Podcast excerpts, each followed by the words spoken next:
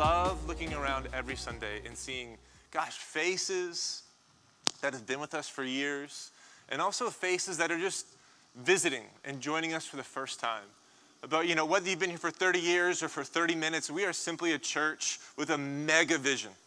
A vision of a Los Angeles in which every single person, and you can imagine them in your head right now, every single person has experienced the life changing power of the gospel. Because we think the gospel changes lives. And one of the many ways we get the gospel out is here on Sunday mornings by teaching from the scriptures about the life, the death, the burial, the resurrection, and this morning, the ascension of Jesus. And so, beginning as far back as December, and can you believe that December is almost a bit right around the corner? Christmas is coming. Oh, come on now. Christmas is a good time. Uh, we remembered Advent together, which was the arrival of Jesus into the world on the heels of Advent, we went into a season of Epiphany in the Gospel of John, walking with Jesus through the Gospel of John, which took us into Lent, which was 40 days of our march to the cross, which took us to Holy Week, which was remembering the crucifixion of Jesus, and then on Easter Sunday, his glorious resurrection. Uh, the past few weeks, we've spent some weeks talking about doubt. How do we wrestle with doubt well? We've talked about spiritual disciplines like silence and, and solitude. And so, over the next two weeks, we get the chance, you can call it a, a mini series if you want to, but we get to remember some of the big C church event calendars, uh, calendar events, those being Ascension Sunday and Pentecost Sunday. Ascension Sunday is simply the idea that after Jesus had raised from the dead and been with his disciples and, and tons of other folks for 40 days, eventually he ascended to the right hand of the Father. And after Jesus ascended, the, the Holy Spirit descended and, and filled the church. And so this morning we're going to be talking about the ascension of Jesus to the right hand of the Father. And to do that, we'll be in Psalm 47. So if you have your Bibles, you can turn to Psalm 47. And the way we're going to structure this morning is you would tend to think, oh, we're talking about Jesus. We're talking about his ascension, so certainly we'll talk about uh, the text in the book of Acts that chronicles his ascension. But in some of the, the customs of the church more broadly, uh, they teach out of Psalm 47, which is called an ascension psalm. You see, in the imagination of Israel, it was deep within their theology within their worship and within their great expectation that God was on his throne and that God would ascend to his throne and eventually put all of Israel's enemies under their feet. And so this morning, what we're going to do is we're going to teach out of Psalm 47, which is an ascension psalm talking about God. And then we're also going to look at how Jesus fulfills all of these aspects in the New Testament. And so, three things specifically that we're going to look at is how the ascension reminds us of the great jealousy of God. And we talk about the word jealousy, we're talking about the idea that God deeply, deeply loves his people. He wants their attention, he wants their affection, and he wants to watch out over them. Secondly, we're going to talk about how when we remember the ascension, it fills God's people with great and abundant joy. And third, we're going to talk about how the ascension of Jesus isn't just for the church, not just for Israel, but the jurisdiction of the reign of God extends over the entire world. So, three things. We're going to remember the jealousy of God, the joy it puts in his people, and the jurisdiction of God.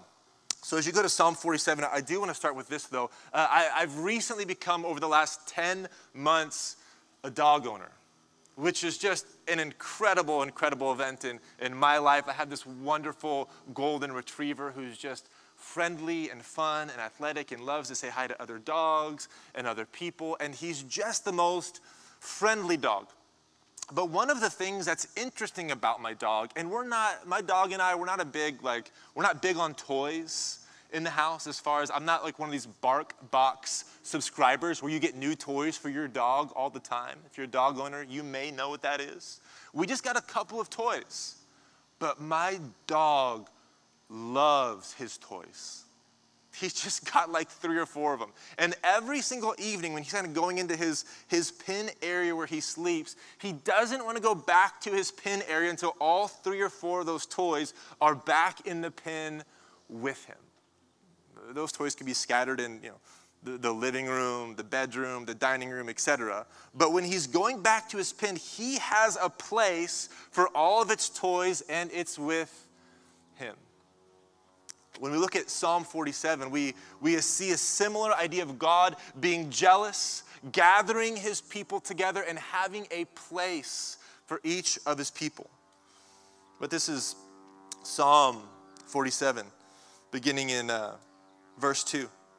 It said, For the Lord Most High, He is awesome.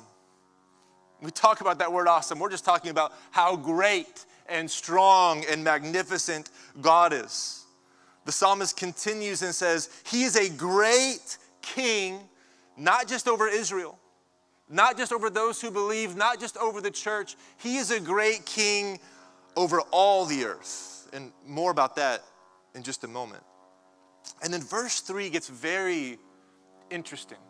When the psalmist talks about the ascension of God, it talks about God saying, And he subdued nations not under him,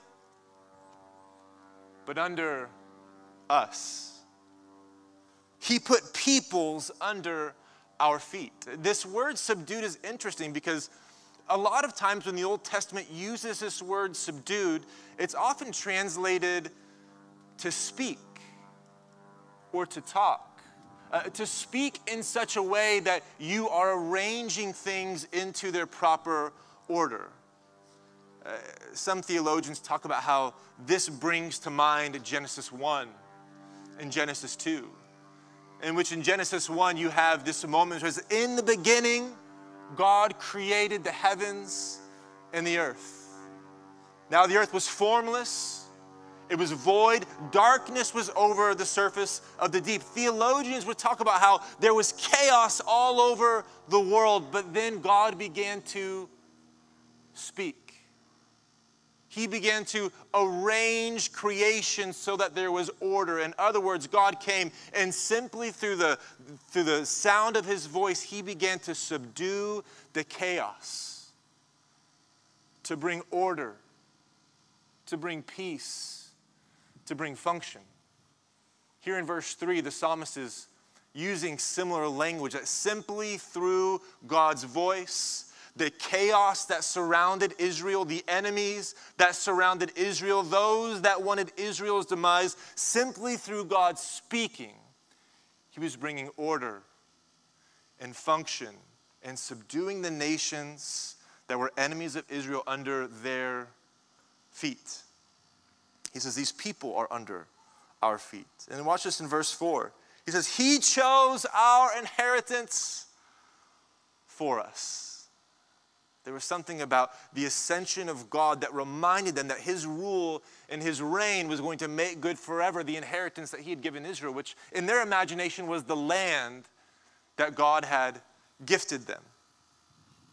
Continue on to verse 4. He chose our inheritance for us, the land he would give to us, the place we would live, the pride of Jacob, whom he loved when Israel remembers the ascension of God, it reminds them of the great love that God has for them. That the rising and the ascension of God meant that he was going to make good on his promises. That from his throne he was going to speak in such a way that would subdue the enemies of Israel around them and bring their enemies under their feet. And he would establish Israel forever in the land, that they would partake in the beauty and the blessing of their inheritance. It's interesting when we talk about the ascension, we talk about God speaking, bringing order, and subduing chaos. Surprisingly, this reminds me a lot of Bill Belichick, the football coach for the Patriots. If you ever watched football, it's a, it's a chaotic sport. If you get it, you get it. And if you've watched it with someone that doesn't, they don't. And this is what I love about Bill Belichick is he's just one of the greatest minds of football of all time. One of the greatest coaches. And what I love about Bill Belichick is he doesn't actually do anything. He just talks. He's got a headset and he just speaks. And he's got an offensive coordinator, he's got a defensive coordinator, he's got a quarterback with a, a, headset where they can hear him. And as much as there's a lot of action on the field, the person that is bringing order to the football field, the person that is subduing the chaos of the football field is simply Bill Belichick talking to Tom Brady, winning Super Bowls. Uh, There's a sense for, for coaches, they don't, they're not actually on the court. They're not on the field. They're not blocking. They're not shooting shots. They're not hitting the baseball, but they're speaking in such a way to subdue the enemies that are around them. When we remember the ascension, we remember that God's elevation and his words brings order to chaos subdues his enemies. And when we get to the New Testament, this idea is transposed onto Christ. This is Ephesians chapter 1, verses 19 through 23. It says, And he raised Christ from the dead. This is God raised Christ from the dead and seated him at his right hand in the heavenly realms. We see this ascension God raising Christ from the dead, Christ ascending, and now one like us sits at the right hand of the Father in the heavenly realms, far above all rule, far above all authority, above all power and dominion, and every name that is invoked, not only in the present age, but also in the one to come. Verse 22. Watch this. And God placed all things under the feet of Christ and appointed Christ to be the head over everything for the church. There's this interesting idea that when we're in Psalm 47, God is ascending and he's putting the nations under the feet of Israel. And when we get to the first century, there's this tension because it's not quite happening the way Israel thought it would happen. And then when the New Testament writers speak about Christ, they say, Christ, now one like us, has ascended to the right hand of the Father, and God is putting all things under his feet. The way that you anticipated it being in Psalm 47, putting everything under his feet, and now in and through Christ, those enemies are somehow under our feet. Just a, a thing about enemies for a second. This is 1 Corinthians chapter 15, verses 25 to 26. This is talking about Christ having ascended and now reigning. Chapter 15, verse 25 to 26. For he, Christ, must reign until he has put all enemies under his feet. And the last enemy to be destroyed is not our social opponents, it's not our political opponents, it's not our corporate opponents. The last enemy to be destroyed is death. For even death is put under the feet of Christ. And so when we imagine Christ having ascended and sitting at the right hand of the Father and putting all the enemies of the earth under his feet, it's all the things that come to steal life from us. It's sickness, it's disease, it's poverty, it's greed, it's, it's an unhealthy anxiety, an unhealthy uh, just not being in the right state. There is this idea that anything that would come against us to rob God's life, the life He has for us from us, Christ is putting it under His feet. So that what Christ said might be true that He has come to give life to us, to give it abundantly to us. A better life than we could ask, think, or imagine, the kind of life that overflows. So anything that opposes that, Christ is, he's putting it under his feet. When we remember the ascension, we remember God's great love for us we remember the great love that Christ has for us, that the things that would come after us to rob and to steal life from us, Christ is putting it under his feet as our representative that sits next to the Father. Just a, just a quick question for us this morning. What if that's true? What if Christ, one like us, has ascended to the Father and is sitting at the right hand and is putting all of your enemies under his feet? And again, not your political opponents, not your corporate opponents, not your social opponents, but the things that actually come after your life.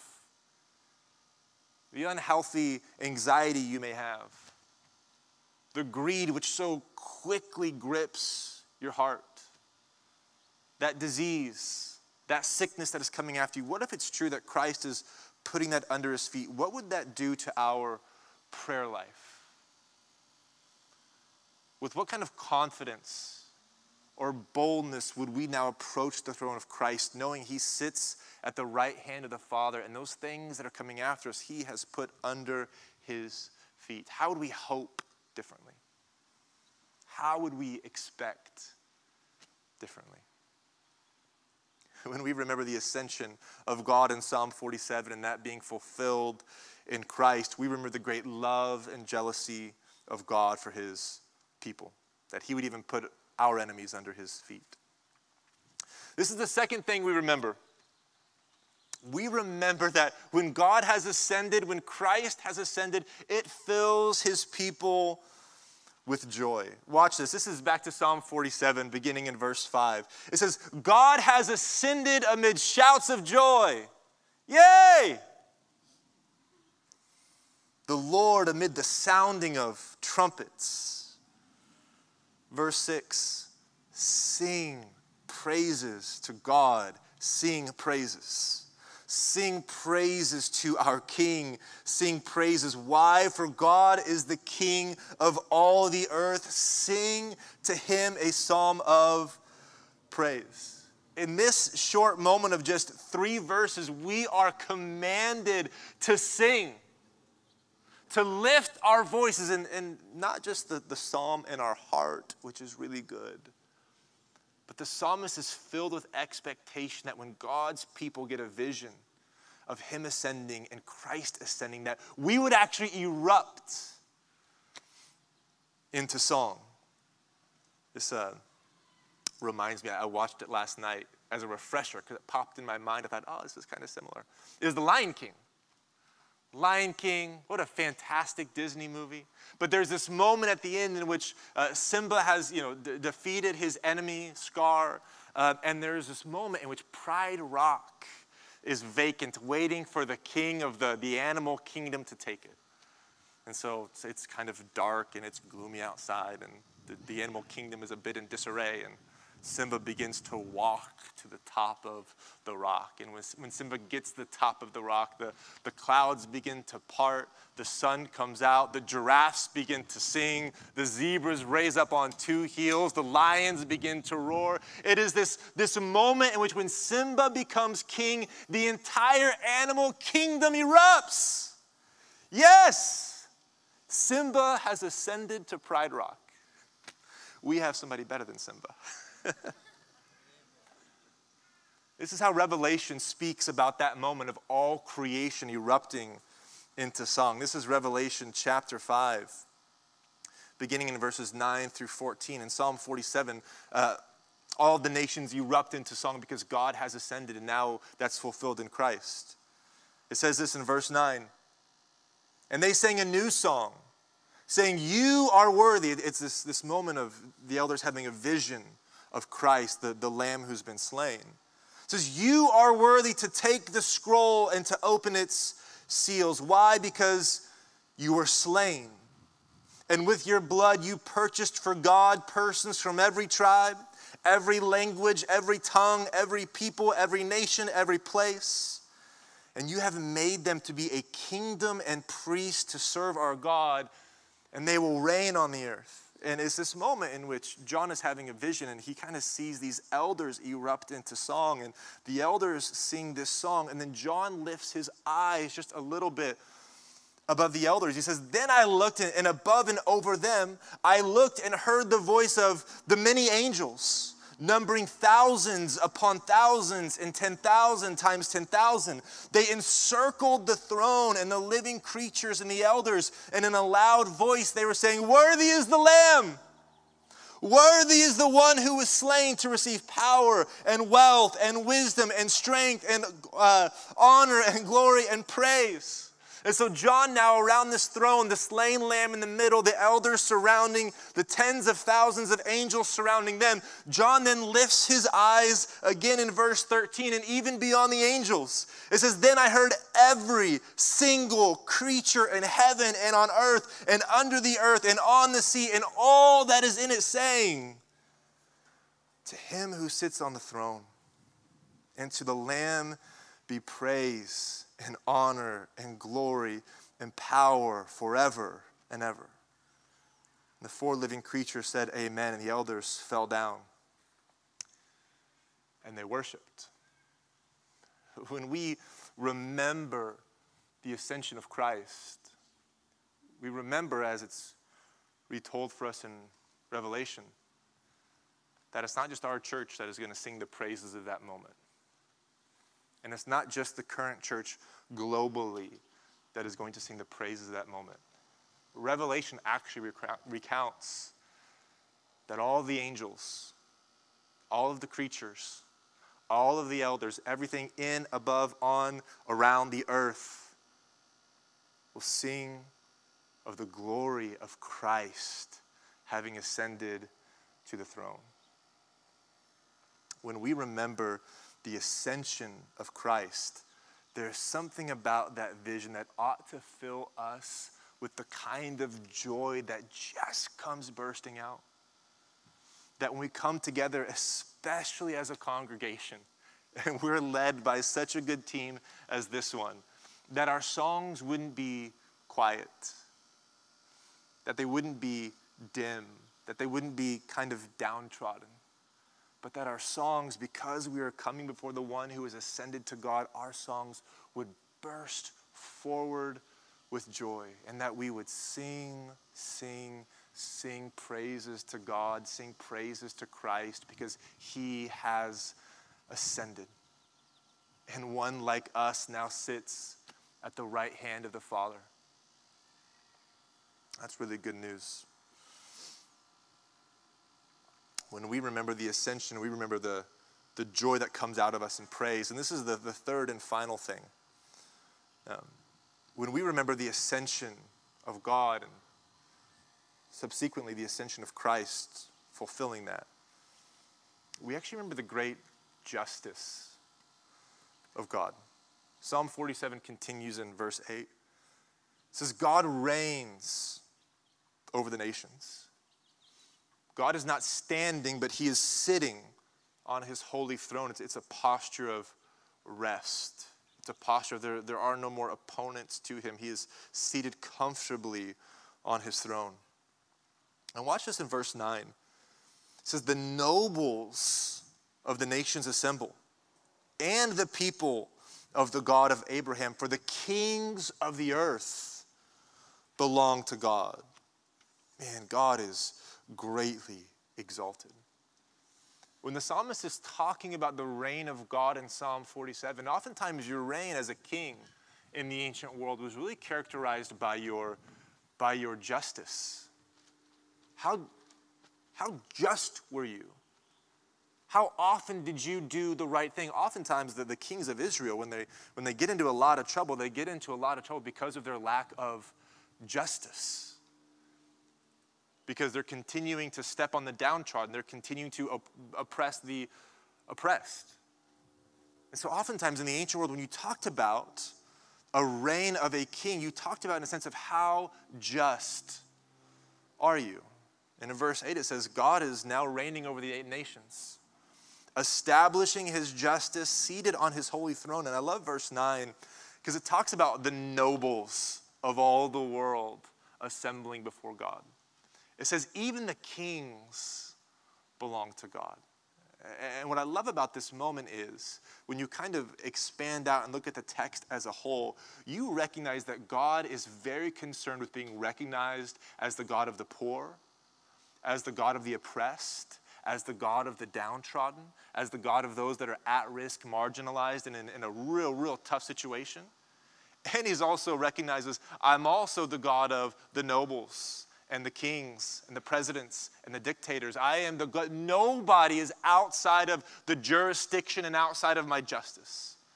No matter how much or how little money you have, no matter how much or how little status you have, no matter where you are in your career journey, you belong under the reign of God. Nobody lives or exists outside of that. Nobody is exempt. And so I love that moment when the psalmist says, Everybody, nobles and kings alike, they come before the God who is reigning over all the earth. This reminded me of, um, I mean, it's a very, it's, I mean, it makes sense that some of my examples would be ascension examples, but Lord of the Rings. Lord of the Rings, another great example. It's this moment in Return of the King. Uh, Aragorn is, is kind of taking his rightful throne finally. And there's this picture in the movie, if you go back and watch the end, in which Aragorn is surrounded by kind of everyone who's left in Middle Earth, which is a lot of poor folks, a lot of peasants, and all the kings also surrounding the land. In other words, nobody is going to be outside of the rule of Aragorn in this moment. And, and as Aragorn is being kind of established as king, um, got a little ahead of myself. As he's being established as king, um, he's surrounded by all kinds of folks. And uh, it's interesting because Middle Earth is kind of in a post war mess. If you've seen Lord of the Rings, it's been a couple battles here and there. And so, you know, Middle Earth is in a, a post war mess. And, and Aragorn says this to everybody that is surrounding him the nobles, the kings, the peasants, the farmers, you name it. He says, Let us together rebuild this world that we might share in the days of peace. Now, Aragorn's not going to be out digging holes and he's not going to be out building walls. He's going to be sitting on his throne speaking in such a way that no matter who you were, from the greatest to the least, you're going to be partnering together to rebuild, restore, and renew the world. This is Revelation 11, verse 15. It says a similar thing about the rule and the reign of Christ says, And the seventh angel sounded his trumpet, and there were loud voices in heaven. And these loud voices said, The kingdom of the entire world. Note, this would have been interesting. You would have expected this to say, The kingdom of all of Israel. Finally, Israel. But he says, No, the kingdom of the entire world has now become the kingdom of our Lord and of his Messiah, and he will reign forever and ever and ever and ever. And from this place where he is reigning, he is calling together the privileged and the unprivileged, the wealthy and the poor, the powerful and the unpowerful to come and to renew and to restore creation under his spoken word to us. In other words, we all get to labor together under the reign and the rule of Christ to bring God's kingdom to bear here on the earth. You know, as a church, that's one of the reasons why I love that we do Serve Day about once a quarter.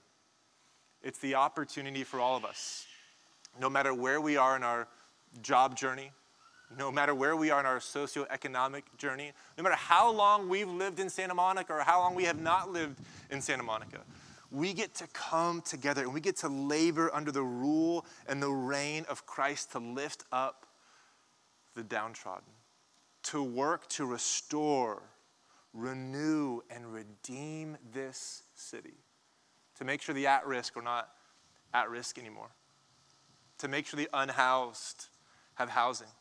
To make sure those that are recently dealing with unexpected or unwanted pregnancies that they have a route forward that we can honor life and take care of them. It's this idea of serve day that when we all come together, no matter where we are from, we get to serve together with the common purpose of bringing Christ's rule and his reign to bear in the earth. And that is a good thing. When we come together, we remember the ascension reminds us of three things. One, the jealousy of God that he deeply, deeply loves us. Two, the joy that it puts in us knowing that Christ sits at the right hand of the Father. And three, the deep justice of God and of Christ, that they rule over the entire world. In church, that's really, really good news. Can we pray together this morning? Father, we pause for a moment remembering Ascension Sunday, that in Psalm 47, it recounts this you ascending to the throne. And then all throughout the New Testament, it talks about this ascension being fully embodied in you. That now, Christ, you sit at the right hand of the Father. And as you sit there, you have a, a deep love for us. And that as we remember you sitting at the right hand, it fills us with great joy that causes us to want to erupt into song. And, and Father, we're thankful that as a church, we get to labor under that rule. We get to labor under that reign together to seek the renewal, the redemption, the restoration of this city. And so, Lord, on this Ascension Sunday, would you, um, would you help us? Help us to remember it well. Help it to shape how often and where we serve. Help it to shape the way we come before your throne room boldly with prayers, knowing that you've, you've put all your enemies under your feet. Help it to affect just kind of the way we worship. That we worship with loud voices, joyous voices. It's in the name of the Father and the Son and the Holy Spirit that we pray. Amen.